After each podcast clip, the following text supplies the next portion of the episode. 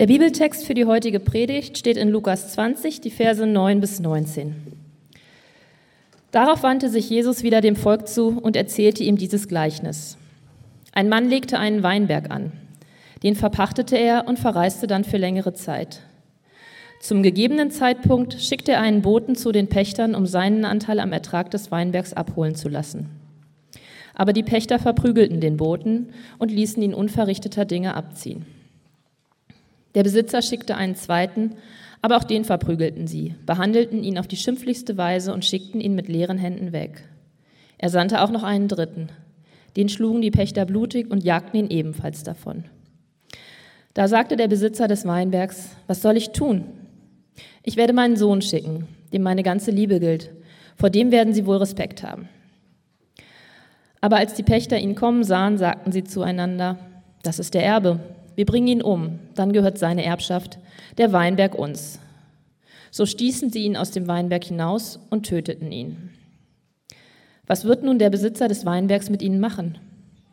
Er wird kommen und diese bösen Pächter töten und wird den Weinberg anderen anvertrauen. Als die Leute das hörten, sagten sie, das darf nicht geschehen. Jesus schaute sie an und sagte, was bedeutet denn dieses Wort in, Heiligen, in den heiligen Schriften? Der Stein, den die Bauleute als wertlos weggeworfen haben, ist zum Eckstein geworden. Wer auf diesen Stein stürzt, wird zerschmettert und auf wen er fällt, den zermalmt er. Die Gesetzeslehrer und die führenden Priester hätten Jesus am liebsten auf der Stelle festgenommen, denn sie merkten, dass das Gleichnis auf sie gemünzt war aber sie hatten Angst vor dem Volk. Guten Morgen, ich spreche in Gebet.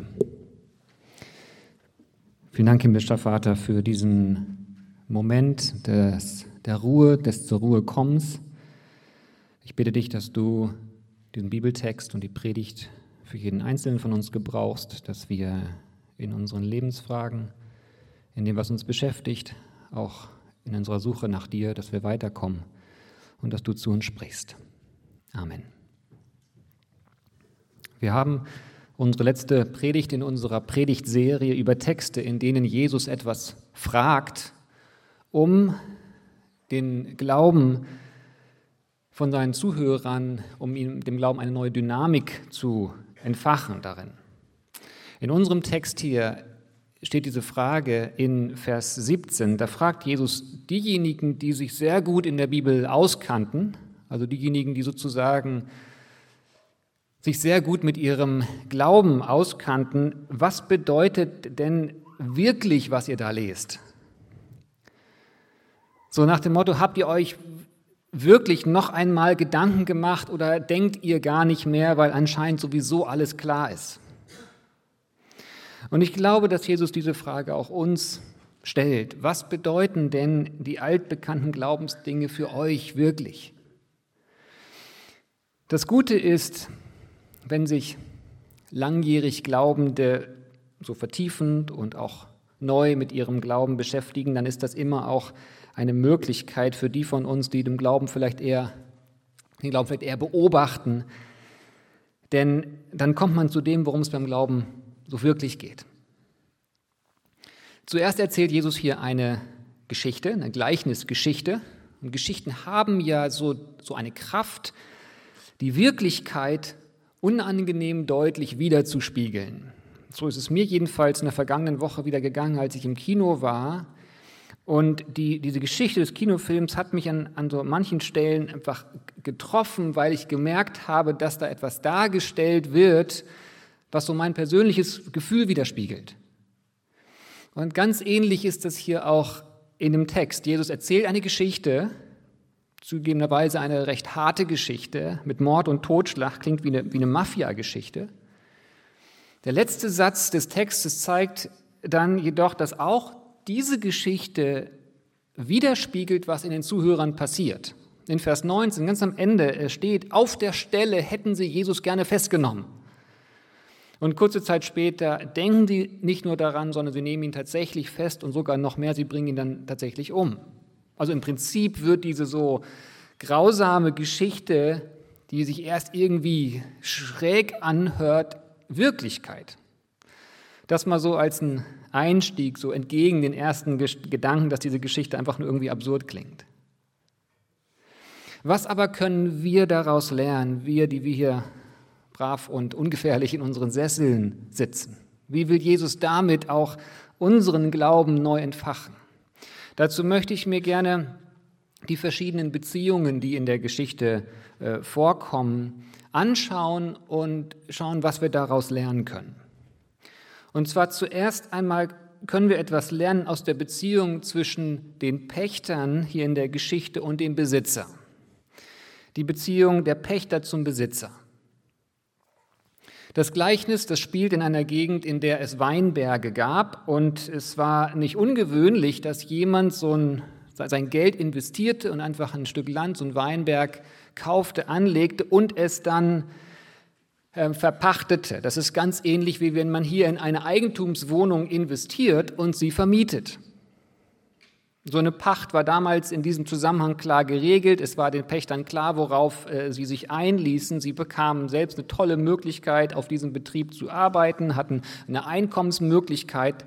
Dafür mussten sie den Weinberg zwar auch nutzen, so wie er angelegt war, und mussten auch einen Großteil des Ertrags als Pachtzins an den Besitzer abtreten. Aber wichtig für uns zu wissen, dass der Besitzer seine Boten hier schickt das war keine Willkür, das war im Pachtvertrag so geregelt, das war ein gewöhnlicher Vorgang. Diesen Rahmen hat Jesus für seine Geschichte gewählt. Pächter, die auf dem Sitz eines anderen lebten und arbeiteten. Das Gleichnis richtet Jesus zuerst an die religiösen Führer Israels. Die werden hier in Vers 19 Gesetzeslehrer und führende Priester genannt.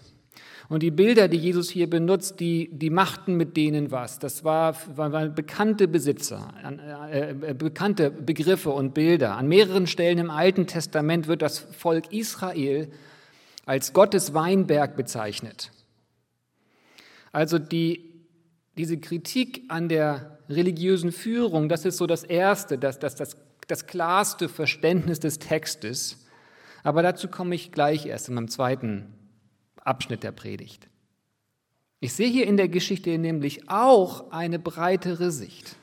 Es ging zuerst um die religiösen Führer, aber es ist auch an uns gerichtet. Denn nach dem Verständnis der Bibel ist jeder von uns so etwas wie ein Pächter. Wir haben uns nicht selbst geboren, sondern das Leben ist uns anvertraut worden. Wir sind quasi Pächter unseres Lebens. So ist das Verständnis der Bibel. Der Besitzer ist Gott. Er hat unseren Weinberg angepflanzt sozusagen. Er hat das Wunder des Lebens gemacht.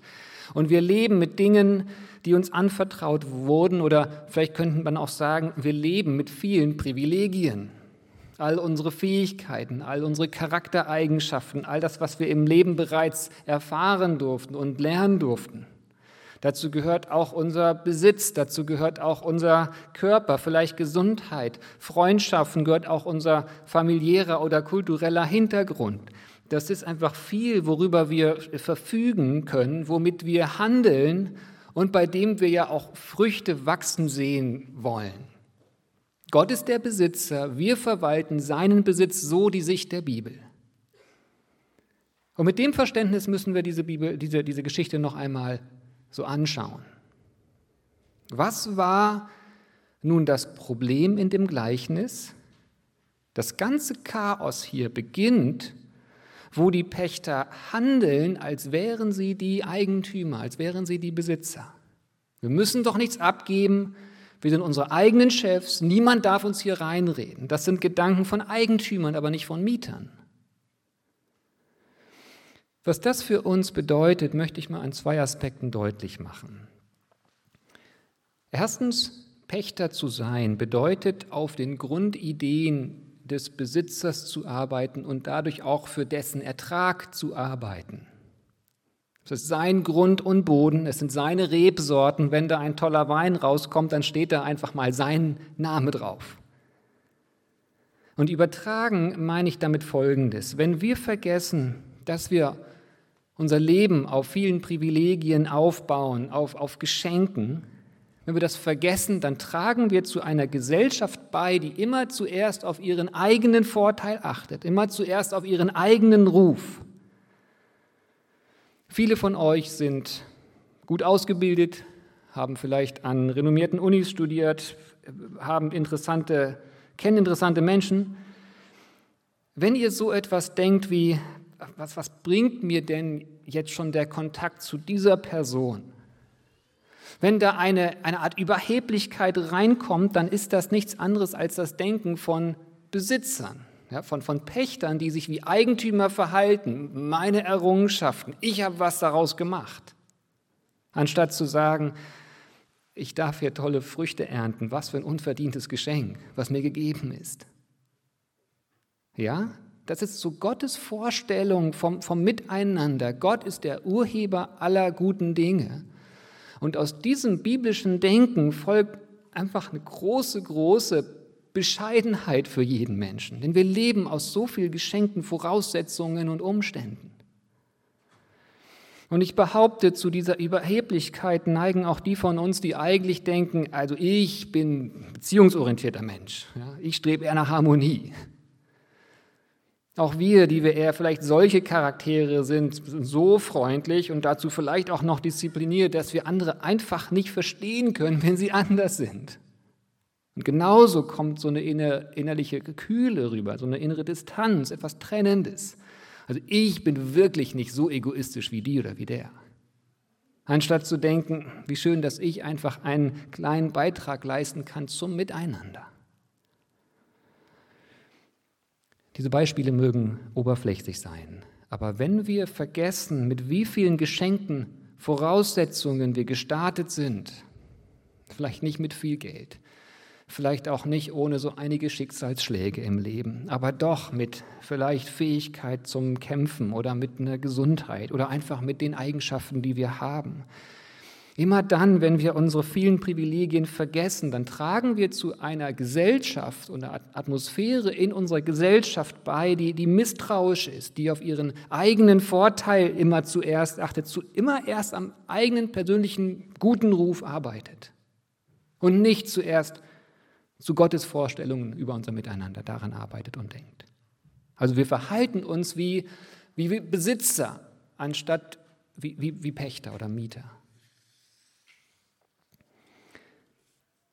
Der zweite Aspekt, den wir lernen können aus diesem Bild, dass wir die Pächter unseres Lebens sind und Gott der Eigentümer ist, dass wir als Pächter oft vergessen, dass die Letztverantwortung der Besitzer trägt. Im christlichen Verständnis vom Leben steckt eigentlich eine grundsätzliche Tiefenentspanntheit drin. Hier in der Geschichte steht nichts davon, dass die Pächter besonders gut arbeiten müssten. Es geht hier nur darum, dass der Besitzer einfach den Betrag abholen will, den die aktuelle Ernte nun mal gebracht hat. Das eigentliche Risiko liegt hier bei dem Besitzer. Wenn es ein Sommer lang schlechtes Wetter ist, dann hat der Besitzer Pech gehabt. Wenn es ein guter Jahrgang wird mit viel Sonne auf gutem Boden, dann bekommt der Besitzer guten Ertrag, gutes Ansehen. Und übertragen bedeutet das für uns Folgendes.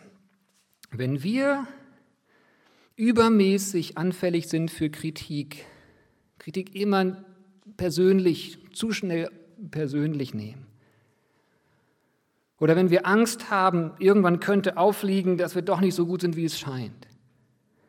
Oder wenn unsere guten Pläne und Gedanken zu, zu Sorgen werden, die uns irgendwie Kraft rauben, dann denken wir wie, wie, wie Besitzer. Dann denken wir, wir sind zuständig für gutes Wetter und für einen guten Boden. Doch diese Verantwortung hat der Eigentümer uns nicht überlassen. Gott gibt uns viel Verantwortung und Gott gibt uns viel Freiheit, mit allem umzugehen. Aber er selbst trägt die letzte Kontrolle über unser Leben. Es gibt so viele Umstände, die wir nicht beeinflussen können. Und in diesem Wissen steckt so viel Ruhe und Kraft. Ein Zitat hat mir in den vergangenen Jahren immer wieder mal geholfen, mich und meine Arbeit besser einzuordnen. Der Pastor Timothy Keller, der Pastor einer großen äh, Kirche äh, war, schrieb, und das ist zwar jetzt an Pastoren gerichtet, aber das kann man an jeden, so auf jeden anderen Beruf auch übertragen. Er schrieb da Folgendes. Der Unterschied zwischen einer stabilen Kirche und einer fürchterlichen Kirche liegt so ziemlich nur in deiner Hand als Pastor.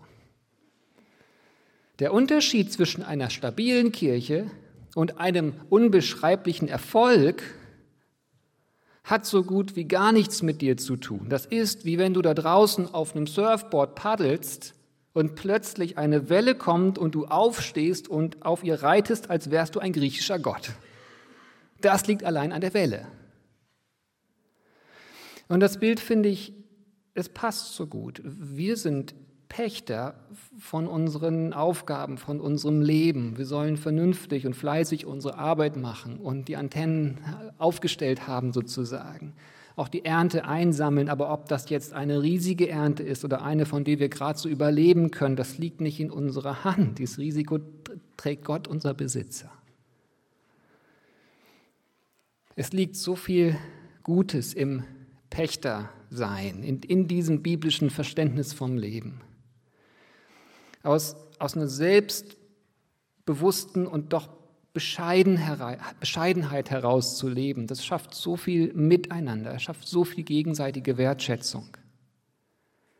Mit dankbarem Wissen, dass wir nicht alles kontrollieren können und auch nicht müssen. Es steckt so viel Freiheit darin, so viel Potenzial loszulassen darin und dadurch auch so viel Liebe für meine Mitmenschen und auch Liebe für diejenigen, die uns anvertraut sind. Das Problem in der Geschichte beginnt, als die Pächter sich verhielten, als seien sie die Besitzer.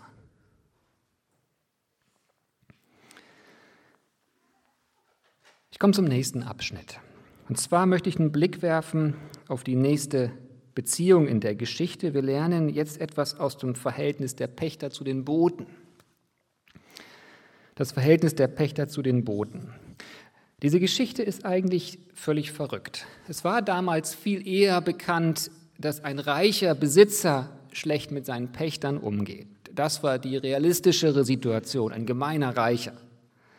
Doch in dieser Geschichte, wie Jesus sie hier erzählt, da werden die Pächter diejenigen, die hier grausam werden. Eine verkehrte Welt. In diesen wenigen Sätzen ist, könnte man so sagen, eigentlich das gesamte Alte Testament der Bibel in Kurzform zusammengefasst. Das Alte Testament ist in Details ja immer wieder schwierig zu verstehen. Aber aus einer Art Vogelperspektive ist es die Geschichte von Gottes Streben hin zu den Menschen. Es gibt ein Kapitel in, im Alten Testament, das das bewegend in Worte fasst und ich hätte es am liebsten gerne euch ganz vorgelesen. Aber ich, obwohl ich schon mal in meinem Skript drin hatte, habe ich es dann nochmal äh, rausgestrichen. Es wäre einfach zu lang geworden. Und zwar aus dem Buch Nehemiah, das Kapitel 9. Das ist so eine Art reflektierendes Gebet des Volkes, das sich in diesem Moment an Gott erinnert und auch an ihre Vergangenheit äh, erinnert. Und lest das gerne mal zu Hause nach, wenn euch das interessiert. Nehemiah Kapitel 9. Das ganze AT in einem Kapitel. Es geht los dabei der Schöpfung. Gott macht das Geschenk des Lebens, aber die Menschen gehen damit nicht gut um. Gott schickt hilfreiche Führer, Leiter, aber die äh, Leute lehnen sich auf. Gott gibt gute Gebote fürs Miteinander. Die Menschen machen es aber lieber egoistisch. Gott schickt Propheten, Gott schickt Retter, Gott schickt seinen Geist, Gott versorgt und immer wieder erst so ein, so ein Dank und dann doch wieder Ablehnung der Menschen. Immer und immer und immer wieder. Und am Ende dieses langen Gebets heißt es dann, Gott, du bist treu geblieben, wir aber sind dir untreu geworden. Nehemiah Kapitel 9. Und das ist nicht nur die Dynamik des Alten Testaments, sondern es ist auch die Dynamik in unserem, in unserem Leben. Wir können da nämlich eine ganz wesentliche Eigenschaft Gottes lernen. Und zwar dass es typisch ist für den biblischen Gott, dass er nicht aufhört, Boten zu senden. Gott geht nicht weg, Gott hört nicht auf, uns zu suchen. Gott lässt sich nicht verärgern wie wir Menschen. Da ist Gott anders als wir. Gott hört nicht auf, Boten zu senden. Er hört nicht auf, sich nach, nach uns, nach dir zu sehnen. Und wir können uns mal diese Frage stellen, wenn ihr mögt, was sind denn solche Boten in unserem Leben? Gott schickt auch in unser persönliches Leben immer wieder Boten, um uns zu, daran zu erinnern, dass wir nicht die Besitzer des Lebens sind, dass Überheblichkeit einfach, einfach fehl am Platz ist und unsere Beziehungen belastet und unseren, unser Leben schadet. Und dass ein unnötig überengagiertes Verantwortungsgefühl für unser Leben zu viel für uns ist. Es ist zu viel. Also vielleicht mögt ihr da einfach in der nächsten Woche mal weiter drüber nachdenken. Vielleicht Nehemiah 9 lesen mit dieser Frage, was sind Boten Gottes auch in meinem Leben? Solche Boten können Eltern sein. Solche Boten können Freunde sein, die sagen, versuche es immer wieder abzugeben. Solche Boten kann auch irgendein Aspekt hier im Gottesdienst sein. Solche Boten können auch Gefühle sein, irgendein Ärger, den wir nicht ganz verstehen können, irgendeine Sehnsucht nach mehr. Was sind Boten in, in meinem Leben, die mich erinnern will, dass er Eigentümer meines Lebens ist? Es steckt so viel Miteinander und so viel Freiheit da drin in diesem Gedanken. Und jetzt komme ich zu meinem letzten Abschnitt, nämlich zum Sohn des Besitzers. Was lernen wir aus der Beziehung zwischen den Pächtern und dem Sohn? Die Frage, die, mich, die, die sich mir stellt, ist, wie kommen wir dahin, dass wir dem Eigentümer vertrauen können? Es geht wohl nur über Vertrauen. Nur wenn wir glauben können, dass Gott als Besitzer unseres Lebens es gut mit uns meint, nur dann können wir die Dinge wirklich in den Griff loslassen. Nur, nur dann geben wir ihm ja auch, auch gerne den, den guten Ruf, den Ertrag der Früchte ab. Oder? Vertrauen ist so wichtig. Wie können wir Gott vertrauen? Und die Antwort auf diese Frage finde ich hier in dem Sohn. Es ist ja ein wirklich utopischer Verlauf in dieser Geschichte. Drei der Boten werden wirklich schlimm behandelt. Welcher Besitzer würde denn dann als viertes seinen eigenen Sohn in diese Falle hineinschicken? Das ist doch eigentlich eher bescheuert. Helmut Thielicke, ein einflussreicher Theologe im letzten Jahrhundert, äh, schrieb zu diesem Gleichnis Folgendes. An diesem Punkt, schreibt er, wird das Gleichnis bis zum Äußersten überspannt und die Einzelheiten werden unwahrscheinlich. Wo würde man jemals einen Besitzer eines Weinbergs finden, der anstatt sich durchzusetzen und seinem Recht mit Gewalt Geltung zu verschaffen, immer weiter Boten senden würde und schließlich seinen Sohn, wo er doch um die Gefahren weiß? Aber Thielicke schreibt dann weiter, aber gerade diese Unwahrscheinlichkeit dieser unübersehbare Fehler im Bild des Gleichnisses ist absolut beabsichtigt. Die Absicht ist, Gottes unerklärliche Fürsorge für die Menschheit auszudrücken, seine unaufhörlichen Versuche, sie zu gewinnen. Und ich denke, jetzt wird es spannend. Denn an dieser Stelle mag jemand einwenden, naja, aber dann später rächt sich der Besitzer in der Geschichte ja doch. Ist Gottes Geduld dann doch mal zu Ende? Und dazu müssen wir diesen Text nochmal anschauen. Jesus erzählt die Geschichte von dem Boten, von dem Sohn und so weiter. Und sie endet vorläufig damit, dass der Sohn umgebracht wird. Aber bevor dann er die Geschichte weiter erzählt, stellt Jesus plötzlich eine Frage an seine Zuhörer. Was wird nun der Besitzer des Weinbergs mit ihnen machen? Also Jesus unterbricht die Geschichte und stellt dann eine Frage. Er wendet sich dann direkt an die Zuhörer. So, also so nach dem Motto, ihr Zuhörer, was wäre die konsequente Folge nach so einem Verhalten? Und man muss das als eine rhetorische Frage denn, verstehen, denn er gibt sofort die logische Antwort danach. Er, er, er sagt dann, er wird kommen und diese bösen Pächter töten und wird den Weinberg anderen anvertrauen. So verstehe ich das. Jesus hängt an die Geschichte ein Ende ran, was eigentlich die logische Folge wäre. Alle Zuhörer und ich denke auch uns, wir sind gedanklich auf dieser Schiene. Die, die, die Pächter, die sich wie Eigentümer aufspielen, die werden rausgeschmissen. So müsste es eigentlich weitergehen. Das wäre konsequent. Doch dann bringt Jesus plötzlich ein zusätzliches Bild.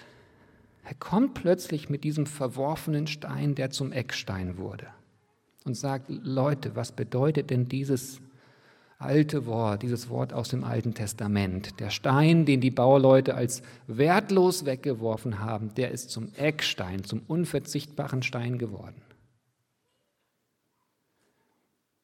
Mit diesem Bild beschreibt Jesus, dass Gott in Wirklichkeit ein anderes Ende der Geschichte geschaffen hat. Denn mit diesen Worten beschreibt Jesus seinen eigenen Weg, der dann vor ihm lag. Kurze Zeit später wurde er wirklich verworfen. Er wurde von seinen eigenen Landsleuten und Glaubensgeschwistern zum Todesurteil gemobbt. Seine Kleider wurden ihm abgenommen, er wurde nackt, er wurde voller Folterwunden, also ganz ähnliche Brutalität wie in dieser Geschichte hier. Aber bei Jesus kommt noch mehr dazu. Er war hier nicht nur ein Jude unter Juden, nicht nur ein Mensch unter seinen Landsleuten, er war auch Gott der Sohn. So schwer das vielleicht immer wieder für uns fassbar sein mag. Aber wenn wir uns auf diesen Gedanken nochmal neu einlassen, wenn Jesus wirklich auch Gott war, dann bekommen seine Handlungen und vor allem dieser Tod nochmal eine, eine göttliche Komponente. Eine, eine umfassende, eine die ganze Menschheit Geschichte umfassende Komponente. Er lässt sich dann nicht nur von den Menschen um ihn herum zum Tod schreien, er lässt sich von der Menschheit zum Tod drängen. All unser Handeln, als wären wir die Besitzer unseres Lebens, all unsere Überheblichkeit, die in Gottes guter Welt Distanz schafft, wo wir, wo wir dazu beitragen, dass unsere Gesellschaft nicht von einem Miteinander geprägt ist und nicht von einer Offenheit geprägt ist. Und all auch unsere äh, Verkrampftheiten, wo wir einfach das Potenzial, was Gott in uns hineingelegt hat, nicht entfalten, weil wir bis ins letzte Detail die Kontrolle haben wollen über das, was passiert. All unser Handeln, als wären wir Besitzer unseres Lebens, das hat Jesus ans Kreuz gebracht. Und Gott sagt dann nicht, eure Ungerechtigkeiten sind egal, eure Untreue gegenüber mir ist egal, sondern Gott handelt und handelt extrem, handelt heftig, aber nicht indem er zurückuntreu ist, sondern indem er sich quasi selbst gegenüber untreu wird. Er schlägt nicht zurück, sondern er schlägt quasi sich selbst.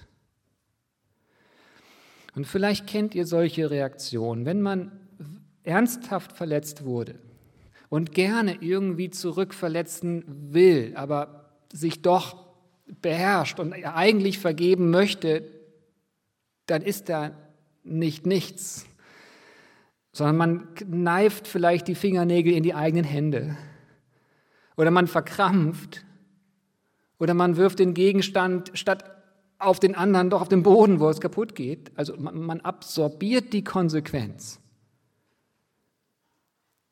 So in der Art kann man das Kreuz verstehen. Die Tatsache, dass Gott sich selbst bzw. seinen Tod als Teil dieser inneren Dreieinigkeit diesem dem Tod überlässt, das ist wie er schlägt quasi sich selbst anstatt uns. Aber es geht bei ihm nicht um Verkrampfung oder Fingernägel kauen, es ist einfach in kosmischer Dimension. Es betrifft Gottes ganzes Leben. Weil Gott vergeben möchte weil er unser Herz immer wieder freigeben möchte. Aber dass das nicht, nicht passieren kann, indem er einfach sagt, alles klar, mach nichts. Schon okay, dass hier unsere Gesellschaft so mitprägt. Dieses so verrückte Handeln unseres christlichen Gottes zeigt auf, auf dramatischste Art und Weise, dass ihm Ungerechtigkeiten und Rassismus in verschiedenster Art und zerstörerische Egoismen, dass die ihm nicht egal sind. Und dass auch die Verletzungen, die uns ungerechterweise angetan wurden, dass die ihm nicht egal sind. Und worunter du vielleicht zu leiden hast, dass ihm das nicht egal ist. Wenn es so wäre, hätte er sich nicht in diese tiefste Selbstverzweiflung begeben müssen. Gott ist es nicht egal. Gott zeigt eine Reaktion auf die Schuld dieser Welt. Jesus, Gottes Sohn, wurde zum weggeworfenen, unbrauchbar gewordenen Stein. Und mit diesem Kreuzesgeschehen zeigt Gott gleichzeitig, dass er uns gerne mitnehmen möchte. Gott wartet nicht darauf, dass irgendwie die hässlichen Seiten unseres Charakters schön geworden sind, dass wir es irgendwann irgendwie im Griff haben, sondern er kommt zu uns, schickt immer weiter Boden, er wirbt um uns, spricht uns immer wieder seine Vergebung zu und seine Liebe zu, damit wir uns daraus aufmachen können in Richtung Veränderung zu streben, in Richtung Wiedergutmachung zu streben. Also in dieser absurden Geschichte, dass der Besitzer seinen Sohn in diese Falle schickt, sehen wir, Gott hat uns niemals aufgegeben. Im Gegenteil, er hat mit jedem von uns viel vor. Wollen wir wirklich daran festhalten, selbst Eigentümer unseres Lebens zu sein? Wollen wir diese Gesamtkontrolle und was im nächsten halben Jahr und was darüber hinaus passiert, in aller Konsequenz festhalten? Dann kann das Ende eigentlich nur dramatisch sein. Und damit komme ich jetzt nochmal zu diesem vielleicht, wenn ihr das aufmerksam mitgelesen habt, zu diesem doch etwas verstörenden letzten Satz von Jesus dass der Eckstein äh, zerquetscht und zermalmt. Ein kurzer Gedanke noch. Ich musste nämlich an das äh, Theaterstück Hedda Gabler von Henrik Ibsen denken, so wie ich dieses Theaterstück interpretiere. In diesem Stück geht es um Hedda Gabler, äh, um ihre Sehnsucht nach mehr im Leben. Und diese Sehnsucht hat sie letztlich in eine extreme Enge getrieben, aus der sie nicht mehr rausgekommen war, weil sie versucht hatte, diese Sehnsucht mit sich zu stillen. Und sie wusste letztlich nicht mehr, was sie noch im Leben finden sollte. Sie dachte, sie, ihr Leben sei alles, was es gibt. Und diese Hoffnungslosigkeit brachte sie letztlich zu dem aller, allerletzten, allerschlimmsten. Ich weiß nicht, ob ihr das Stück kennt, aber es passt eigentlich, finde ich, in diese so ganz kurze Erklärung hier von Jesus rein. Denn diese Hedda Gabler fand ihren Ausweg letztlich nur im Selbstmord wie so ein konsequent durchgezogenes Festhalten an der eigenen Selbstkontrolle. Das ist ein überzogenes oder dramatisches Theaterstück, um, um aufzurütteln. Und genauso verstehe ich auch Jesu Worte hier in Vers 18. Wer meint, man selbst sei Besitzer des eigenen Lebens, der zerbricht aufgrund dieser zu hohen Verantwortung. Jesus sagt, diese verstörenden Sätze, um aufzurütteln, um uns ins Nachdenken zu bringen. Und, und denkt dran, er richtet das zuerst an die Religiösen hier, diesen Satz. Wollen wir wirklich daran festhalten, selbst Eigentümer unseres Lebens zu sein? Oder wollen wir Gott vertrauen? Wollen wir vertrauen? Wollen wir versuchen zu vertrauen? Gott, der aus Liebe zu uns seinen Sohn nicht verschont hat. Wollen wir vertrauen? Dieses auch ein Vertrauen erfordert immer wieder eine Entscheidung, sonst brauchen wir kein Vertrauen. Das ist kein Beweis. Immer wieder ein, ich, ich gebe mich in deine Hände, ich möchte es loslassen. Ich komme zum Schluss und habe noch einen allerletzten Gedanken. Fühlst du dich, ich mache es mal so persönlich, manchmal wie ein verworfener Stein, irgendwie als unbrauchbar. Keiner will mich als Partner erobern, niemand findet meine Arbeitskraft so wertvoll, dass er dafür vernünftiges Geld geben will. Wenn doch meine Eltern mal sagen würden, dass sie stolz auf mich wären, oder diese versteckten Seiten in mir, wenn die doch irgendjemand mal erkennen würde. Jesus kann das so gut nachvollziehen. Er weiß genau, wie sich das anfühlt, wie ein Stein, der unbrauchbar weggeworfen wurde. Und ich denke, dass er mit diesem Gleichnis noch etwas sagen möchte. Und zwar, ich, sagt Gott quasi, ich werde nicht aufgeben, Boten zu dir zu senden. Ich habe sogar mein Ein und alles für dich gegeben, habe Himmel und Erde in Bewegung gesetzt, um bei dir sein zu können, weil du in mein Auge ein Eckstein bist. Ein Eckstein ist entweder ein Stein, der als, äh, wegen der Größe als Fundament dient. Und ich finde, mag diesen Gedanken, in Gottes Augen sind wir so wertvoll wie ein Fundament. Und er möchte auch uns individuell zu einem Fundament für andere machen, anderen Stabilität geben durch unsere außergewöhnliche Art, Oder ein Eckstein kann auch ein Schlussstein sein, ein besonders ausgefallener Stein, der zum Beispiel bei einem Torbogen ganz oben so einen Schlussstein bildet. Das ganze Tor hält nur, weil dieser Stein so eine einzigartige Form hat. Für die ganz normale Mauer konnte der nicht genutzt werden. Da gab es andere, stinknormale Steine, aber für diese so wesentliche Aufgabe musste dieser ungewöhnliche, einzigartige, manchmal als unförmig gesehene Stein her. Und ich weiß nicht, aber vielleicht will Jesus dir einfach durch diesen Text auch heute sagen, ich, Jesus, wurde verworfen, um zu einem tragenden Stein für dich zu werden, auf den du dich stellen kannst und von vertrauen darfst, damit du zu so einem einzigartigen und wirklich wichtigen Stein für andere wirst. Amen.